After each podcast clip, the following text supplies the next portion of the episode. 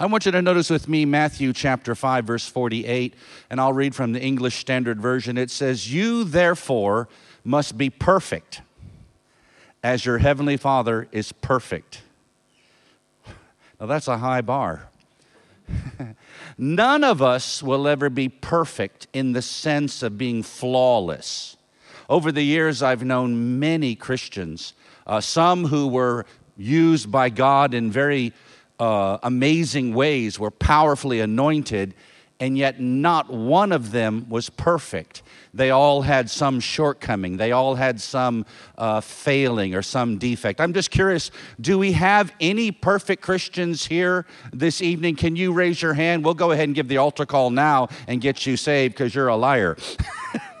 no, every one of us falls short. However, in this life, we can, we can become more mature spiritually and exhibit a greater degree of Christ like character. And the Greek word perfect in this verse uh, is the word teleos, teleos, and it actually means to be complete. That's interesting, to be complete. Uh, the Weymouth translation says this complete in goodness. Hmm. The Wuest translation says this complete in your character. Hmm. That's marvelous. So that means it's possible for you and I to be incomplete in goodness and incomplete in character. But we need to move toward completion. Notice this scripture with me Philippians chapter 1, verse 6. I'll read from the Passion Translation. The one who began this glorious work in you will faithfully continue the process of maturing you and will put his finishing touches to it until the unveiling of our Lord Jesus Christ. So it's important that you and I realize that the new birth is not the end of God's work in our life. Actually, that's the beginning. And God is not finished with you yet. He is in the process of perfecting you. He is molding you and shaping you to become more and more like Jesus, more and more like Himself. Amen. And the work that He is doing after you get saved, that continuing process, is just as important as the work He did when you got saved at your conversion. Amen. So the Christian life is one of continual advancement. We should not stay where we are. We should not remain stagnant. God wants us to move from faith to faith and from glory to glory. Amen. Praise the Lord. In Philippians chapter 1 verse 25, Paul said this, by the Holy Ghost, Paul said, "Convinced of this, I know that I will remain and continue with you all for your progress and joy in the faith.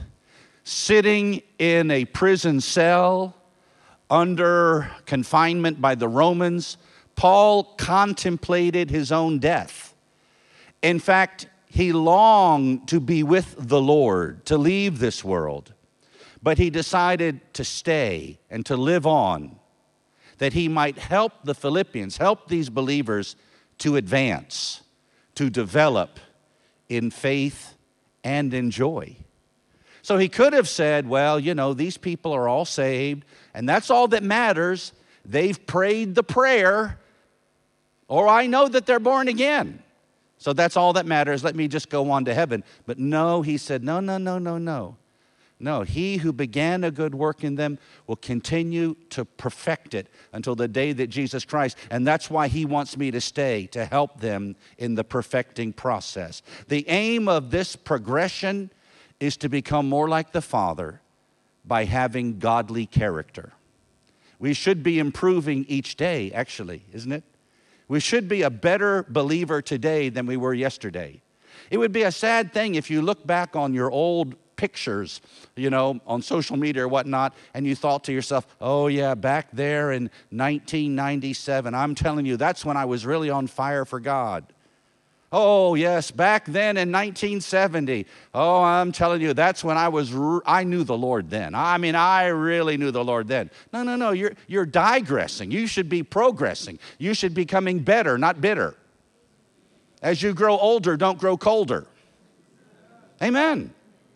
Hallelujah.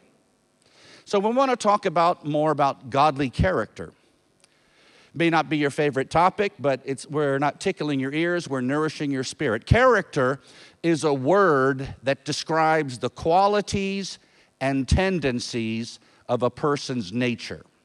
It's a word that describes the qualities of your nature, who you are as a person.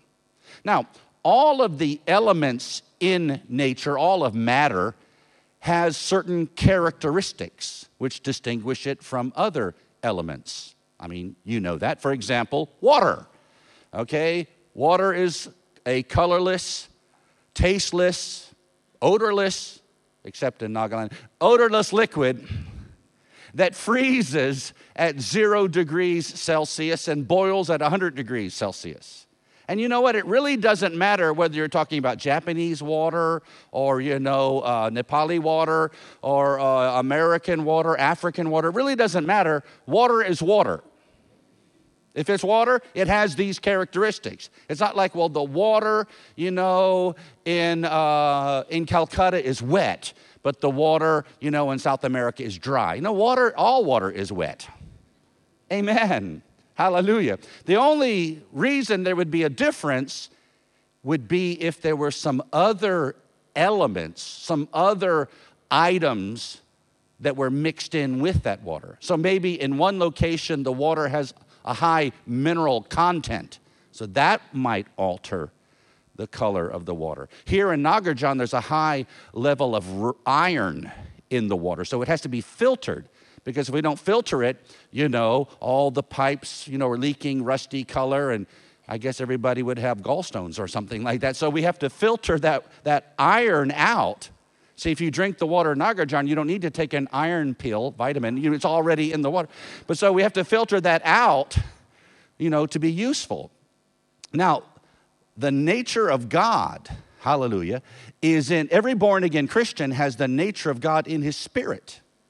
And as we allow that inward nature to dominate the way we live, there will be the evidence of these certain characteristics the character of God, the fruit of the Spirit. And when we live that way habitually, if it's our, our common practice and everyday way of life, that's called character. That's character. Amen. But this nature of God, this eternal life, is in your spirit, not in your flesh, not in your body. So what happens is often there is a mixture. There's some American mixed in with the living water. There is some Nepali mixed in. There's some Naga mixed in with that living water. So we need to renew our minds. We need to control our flesh, subdue our flesh. We need to filter out those other elements so that we can be more useful in God's kingdom right? Some people, you meet them, they're Christians, and oh, the refreshing living water flowing from them is wonderful. But there is this little bad smell. That's their flesh mixed in with it. Well, you don't know what I'm talking about. Ask the person next to you after we dismiss, and they'll explain it to you. Praise the Lord. So we cannot overestimate. See, like some people have a hot temper. They have hot temper, and they say, oh, that's just my Irish. You know, Irish people are said to have a hot temper, you know, get really upset. Oh, that's just my sema. You know, but uh, no, no, no. We need to we need to filter that out. We need the we need to have the nature of God flowing through us all the time. Amen. We cannot overestimate the importance of having godly, good godly character. Billy Graham once said this: "When money is lost, nothing is lost." Now, I know a lot of people would disagree with that, but if you look at the big picture, that's true. I mean, some people would kill somebody for five bucks, but actually, when money is lost, nothing is lost. When health is lost, something is lost. But when character is lost, all is lost. Amen? That's really true. So, you know, think about that. When it comes to health, You know, some people are very conscious about that. If they get sick or something, they're not doing well. I mean, they would, you know, they would do whatever it takes, whatever uh, medicine or treatment, you know, is required. They'll do it. They they're going to really take care of their health, right? And then when it comes to money, of course, we already know that, you know, some people in Nagaland would sell their grandmother for a buck. I mean, you know, they will definitely do whatever it takes, you know, to hold on to that money. But they don't value character. That's not, uh, you know, so what? That's not so important. to him. So that's the opposite of the way God thinks. Amen? So, in other words, if you said, Oh God, I made a bad investment and I lost 20 lakhs, and God would say, Well, you know, I'm sorry about that. But what I'm really thinking about is how you lost your character. Testing, one, two, three. Testing one, two, three. Is this on? Hallelujah. God is more impressed with your character than your talent or your good looks. I realize you are an exceptionally good looking group of people, but you'll understand. In 1 Peter chapter 3 verse 4, it says this, "But let your adorning be the hidden person of the heart, with the imperishable beauty of a gentle and quiet spirit, which is precious, very precious in God's sight, which in God's sight is very precious. Actually, he wrote to wives, but it's not just for wives, it's, it's actually true for anybody. The Greek word for adorning, let your adorning, this is the Greek word cosmos, and it means order, arrangement. And from the word cosmos, we derive the word cosmetic or cosmetics. So Peter said we should make it a point to look better on the inside than we do on the outside. In other words, it's not enough to spray, you also need to pray. some women and some men spend a lot of time fixing up the outside, arranging the order, cosmos. And that's fine. We appreciate it. but we should spend even more effort, give more import to arranging and keeping the condition of our heart looking good. I mean, you can look good on the outside too. That's fine. I think God will help you in that department. He will beautify the meek with salvation. I mean, we don't have to look ugly. Being ugly doesn't make you spiritual. But, but we should focus. The greater, the greater thing is how we look on the inside because that's what God sees. And there are some people who look really hot on the outside and really not on the inside. Just like brother, um, no, never mind. Anyway, so, amen. Character. Character is seen in the choices we make in life. So, see, I can see how you look by your hairdo and your, you know, your, your smile and your figure, that type of thing. But your character is seen in the choices you make in life. Character is doing what is right, even when no one else is looking. So almost everybody has good character on Sunday morning at 10 a.m. I said almost. but that's not really the defining test of character. It's what happens, you know, when you're all alone. Now, when I was a teenager, which was a long time ago in the last century, when I was a teenager, I had an afternoon job uh, delivering newspapers.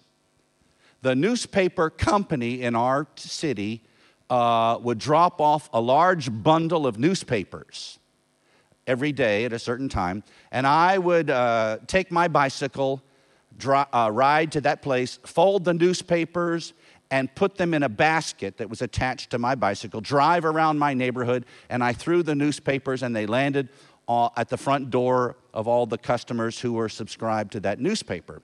Okay? And so, but one day, the newspaper company, for some reason, you know, they, they shorted me. They didn't give me all the newspapers I was supposed to get. I was like, I don't remember the number, but like 10 newspapers short. So uh, that's, that's a problem. The, the, the people will complain to me. They'll call me on the phone and call my, our house and complain, I didn't get my newspaper. So my, I told my mother, and my mother gave me some money to go to the, uh, a local convenience store and buy the extra newspapers that I was missing. So I went to the store, and there was a, a large metal box that was on the sidewalk. And so I first put in uh, one coin. It was like a 25 cent piece, you know, in America, a quarter of a dollar. And I put it in the slot, and the door opens.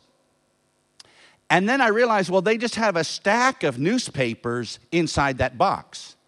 I thought it would just like push one newspaper out, but it was just, they were just, the whole stack was there. So I thought, well, I need 10, so I took all 10.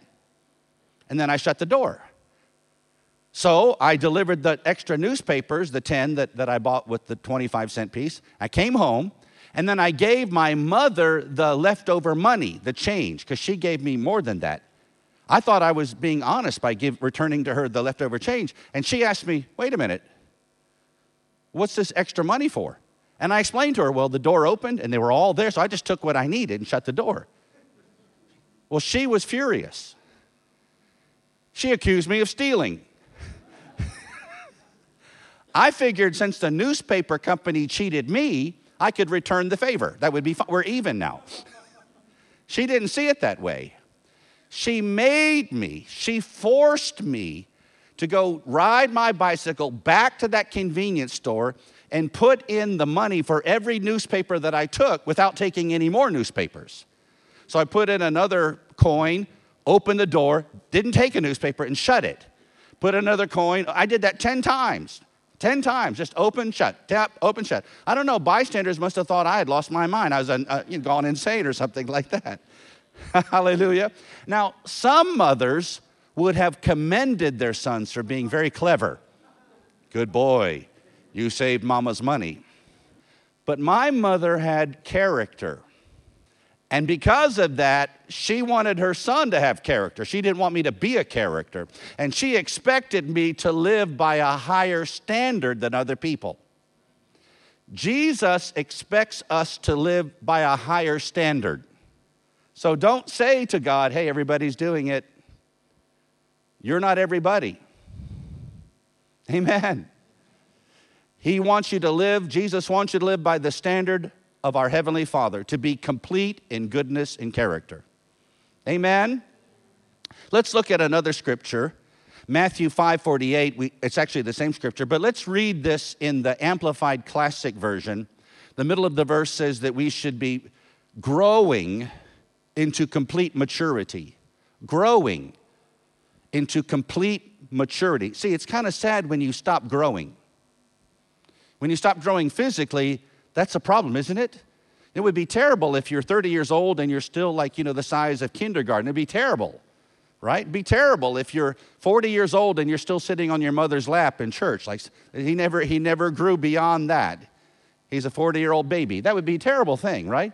feel sorry for someone like that. Well, spiritually, emotionally, mentally, but spiritually, you, we should be growing, developing. Amen. Growing into complete maturity of godliness in mind and character, having reached the proper height of virtue and integrity.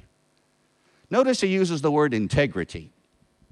There can be no godly character without integrity. That's a really important thing integrity.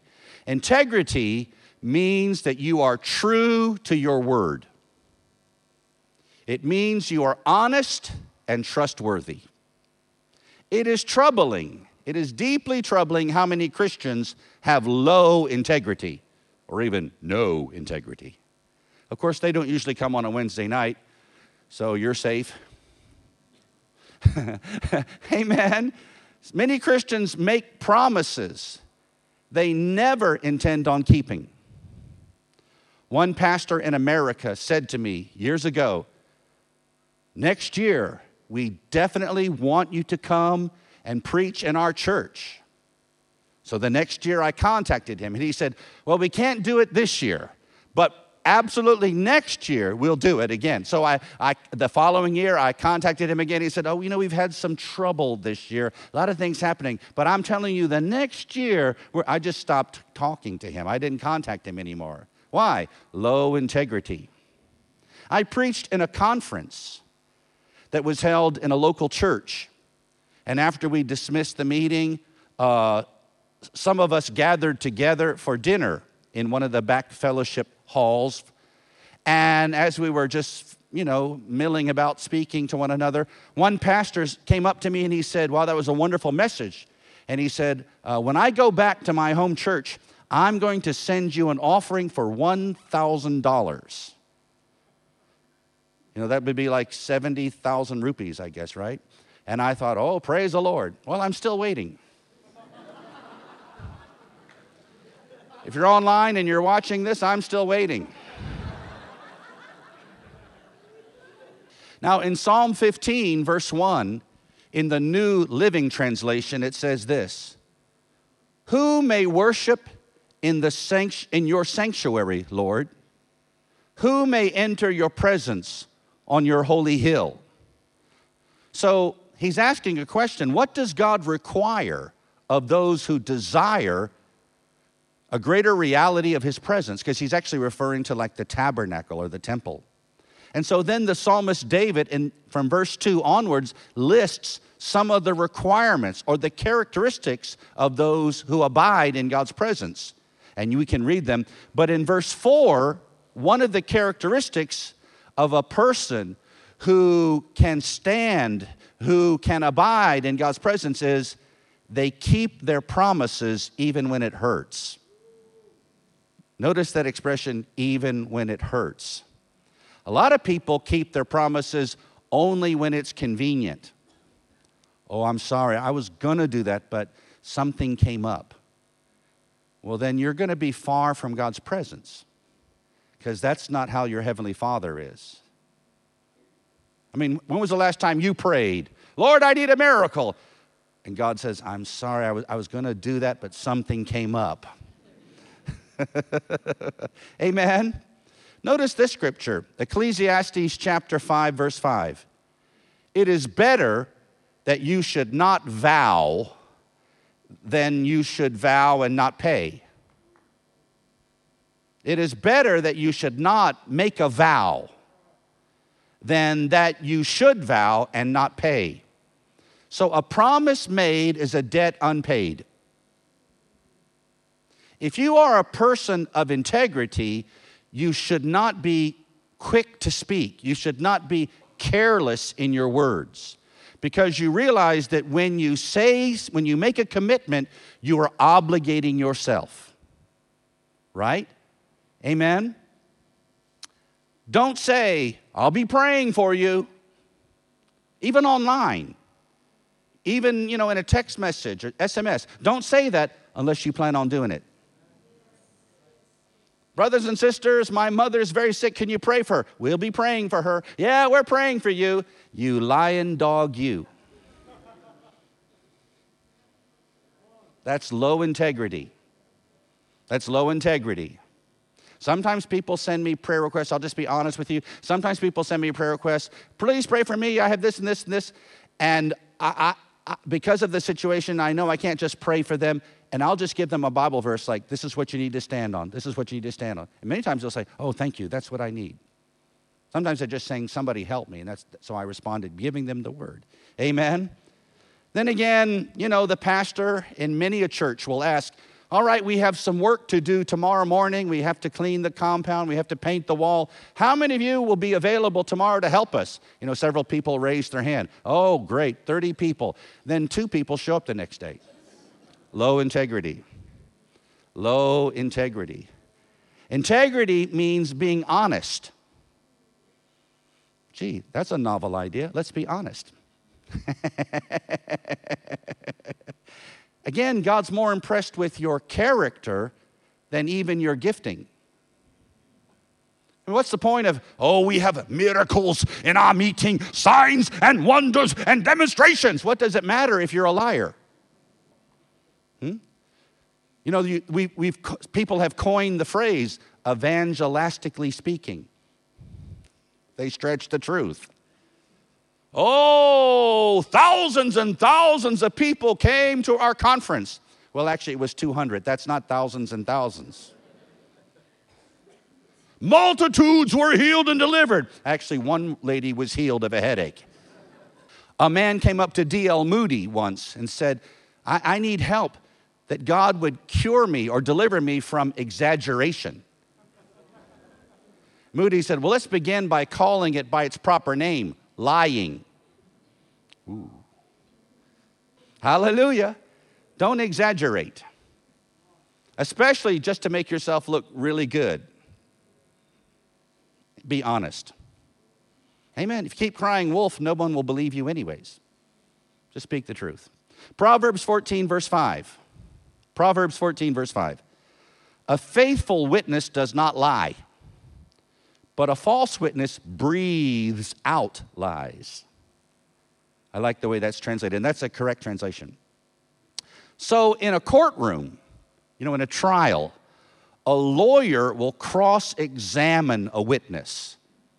You know, like here comes a witness for the defense, and he'll tell what he saw, what he experienced, that type of thing. So then the other attorney will come and cross examine him. He'll ask him more questions, he'll probe a little deeper.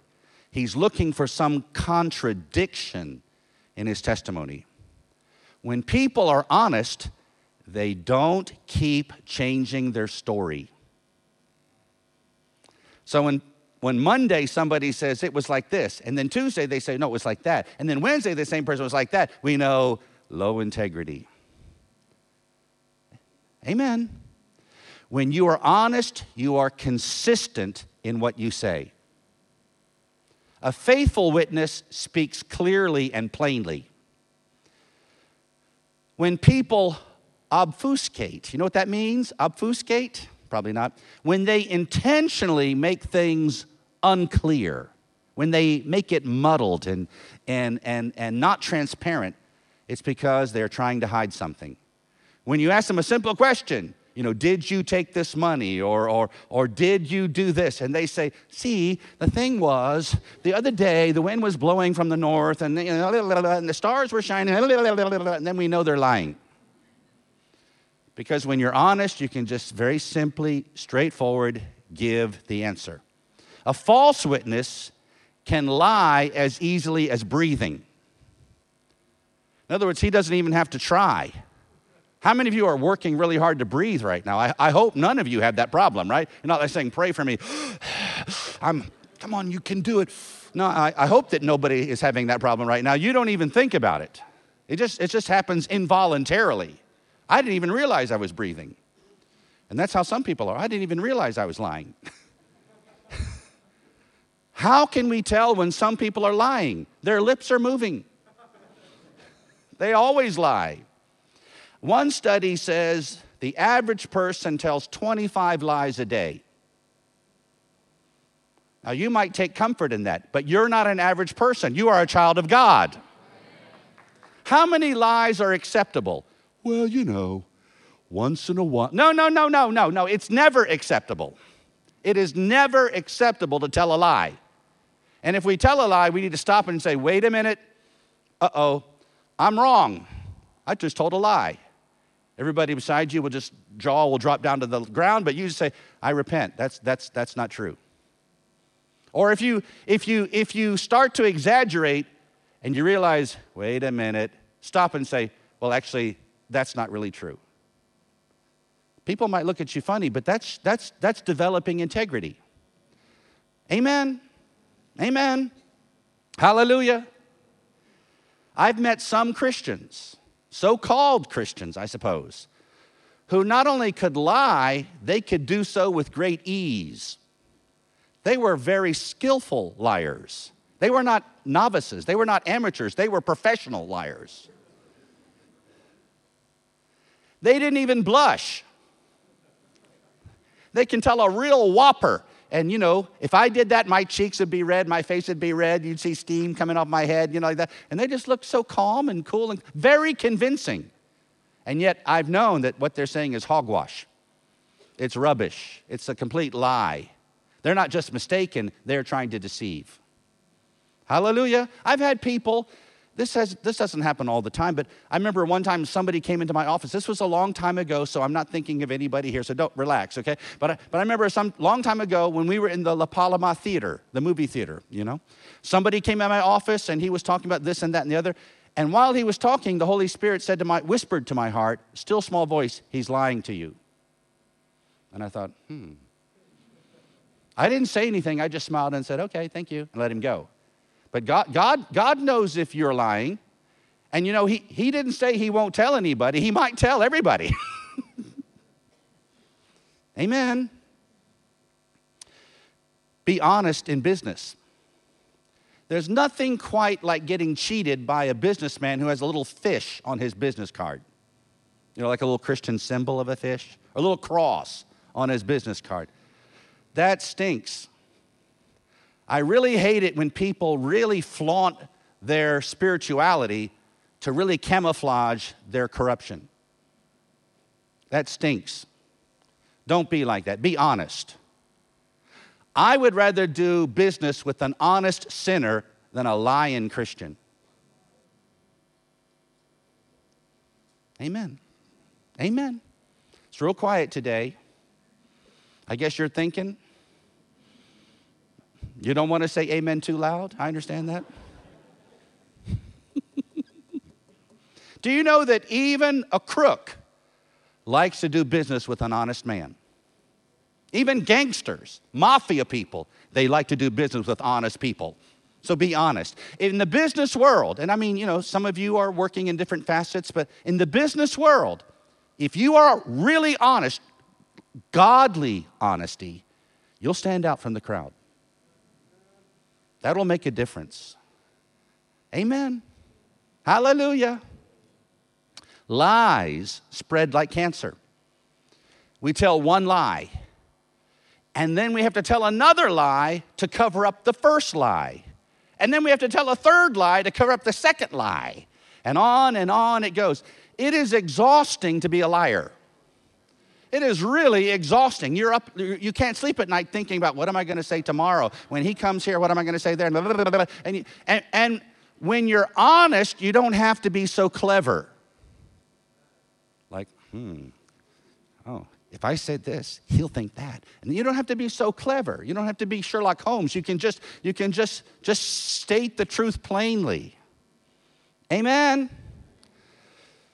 I said, Amen. Any man. In Acts chapter 5, verse 3, Peter said, Ananias, why has Satan filled your heart? to lie to the Holy Spirit and to keep back for yourself part of the proceeds of the land. Now, some Christians think that God judged Ananias because he didn't pay his tithe. No, that's not true. Read the story. He died because he lied. He died because he lied. See? And if you read this story carefully, Ananias never actually said a word. We don't have any record of what he verbally said. But he intentionally gave the wrong impression by his actions. So even if you are mum, your actions can lie. See, there, okay, those of you who have sold your land and want to give the proceeds to the church to help the poor and others, get in line. And so Ananias just kind of, he didn't say anything, but you know. He's, he, he, he's obviously giving a false impression. Amen. Integrity is seen in our actions, not just our words. Integrity comes from the Latin word integer. Integer in Latin means whole or complete. We talk about being complete in character. Uh, obviously, math is not my forte, but in arithmetic, an integer is a whole number, not a fraction. See, some people are not wholly who they seem to be, they are not completely telling you the truth. See, if something is true, it's completely true. But a lie can be half true, partly true. Some people say, Oh, I'm with you. But in their heart, part of them is saying, Well, not really. That's low integrity. Amen. So, in other words, people with integrity are not hypocrites. A man of integrity does what is right, even when it costs him. He does what is right, even when it costs him. I read this today. In 1925, at the US Open, which is a golf tournament, you know, golf, the game where you hit the little golf ball in the hole in the green. In 1925, at the US Open, a golfer named Bobby Jones pulled one of his iron golf clubs out of his bag, and he was, he was coming up to the ball to tap it, to hit it out of a certain patch of thick grass.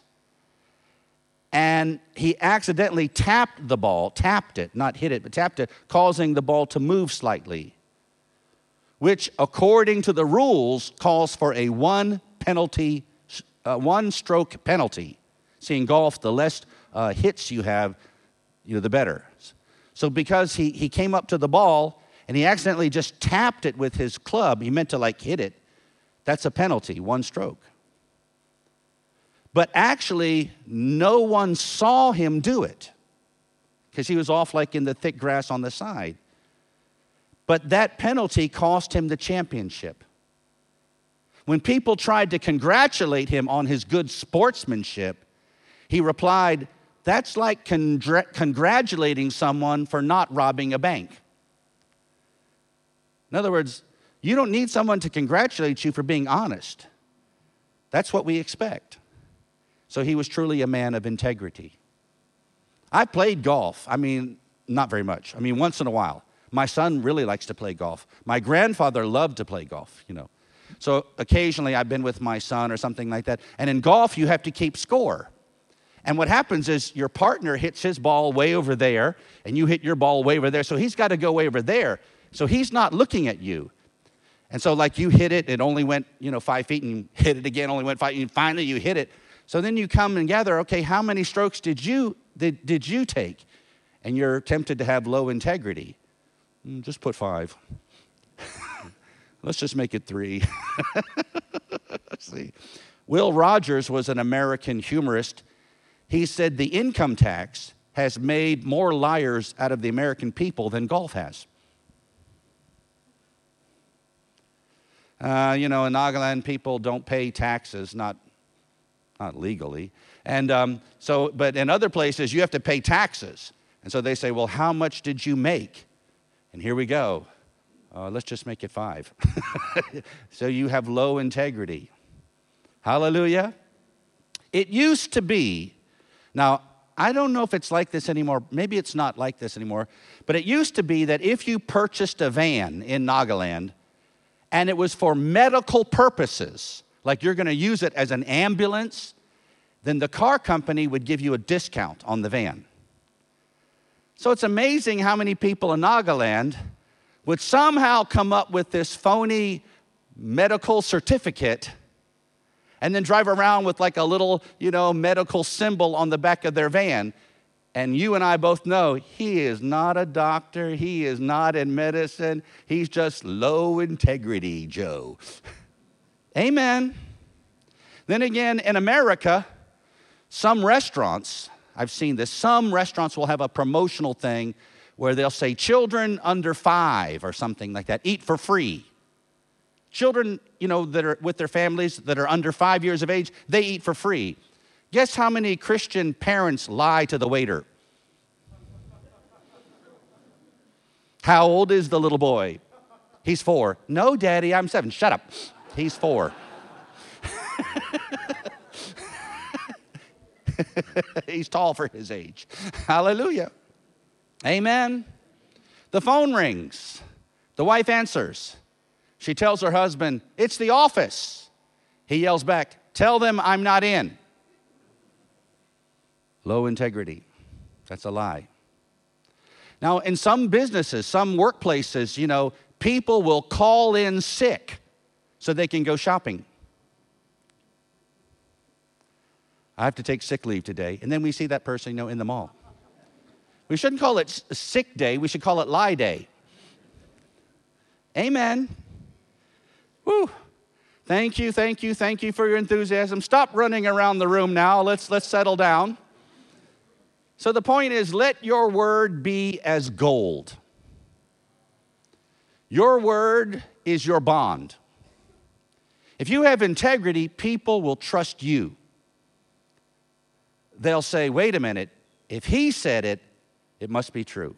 That's a wonderful thing, you see. That's a wonderful thing when people esteem you that way, when they say, wait a minute, if he said that's what happened, then that's it. It would be terrible if nobody ever believes anything you say.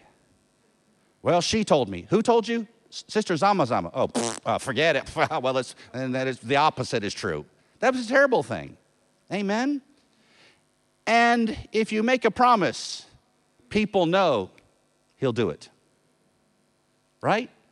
If they say, uh, "Can you come to my house this afternoon at 3:30 for prayer meeting?" and you say yes, and no matter what's going on that day, you look at your watch. Oh, got to go. Why? Got a prayer meeting at 3:30. Instead of like, I forgot. And then you got to make all these phony excuses. Something came up. See, I tried my level best. You're just lying more. If you only tell the truth, it will force you to live a good life, a right life. Amen. Hallelujah. Praise the Lord. You see, that's being like your Heavenly Father. Tell me, raise your hand. When did God lie to you? Huh? When did God lie to you? Because I loved you, I lied to you. No, that, no, God never lied to you. When did God fail to keep his promise? You may think he did, but you look carefully. He has never failed. He keeps his word. Amen? So when you are like that, you are being godly. That's a marvelous thing. That's a good thing. That's a great thing. You know, maybe you don't know every verse in the Bible. I mean, who does?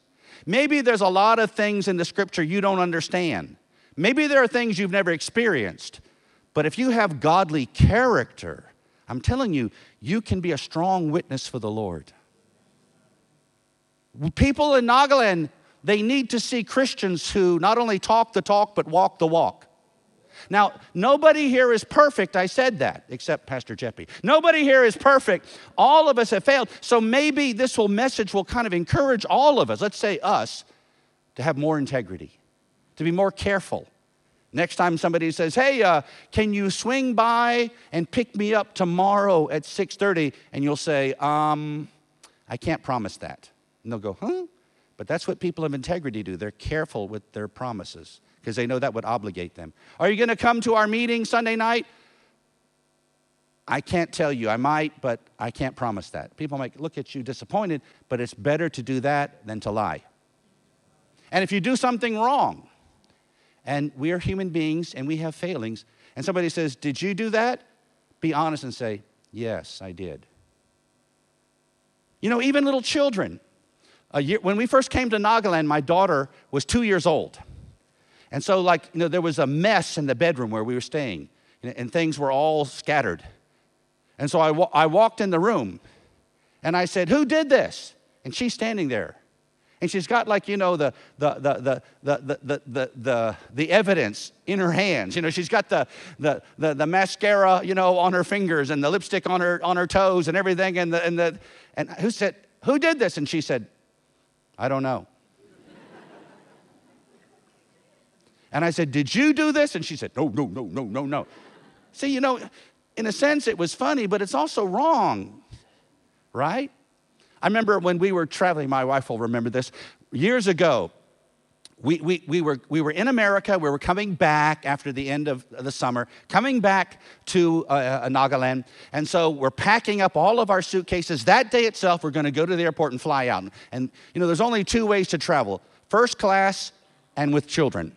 And so, yeah, children. So, you know, uh, they're all, you know, rambunctious and whatever. And so we're busy packing up everything. And then Ryan, who was just a little tyke, I don't know how old he was, like four or something. Two, two and a half, okay. So uh, Jeppy had all of her nail polish that she was packing in her suitcase. I guess the ladies will appreciate this. And he just on his own, you know, when children are alone in the bedroom and they're quiet, you know something's wrong. When they're really quiet, they're up to something. He was in the, in the bedroom alone, quiet, and he unscrewed the caps of all of these little nail polish and he poured them all in a big big bag. This is the day we're flying out. We're flying out in a few hours. He just poured them all, just poured them, all of the nail polish into this big bag. So Jeppy, she's busy getting all these things ready, and she walks up and she sees this colossal work of art, Picasso. and she said, Who did this? Who did this? And Ryan came forward and said, I did. Right? I did. And she said, Who's going to clean it up? And he said, I will. He's just two years old. I will. And then she said, How are you going to clean it up? And he said, I have no idea. That's true. That's, a, that's word for word what he said. But you know what? I mean, that's, that's honesty. I mean, that's honesty. Even we had to kind of laugh about that and think, well, I mean, he was being honest about it, wasn't he? So even if you do wrong, you big kids, be honest about it. Say, I did, I did wrong. People may be disappointed, but they'll appreciate your integrity. Amen. Let's all stand up to our feet. Praise God.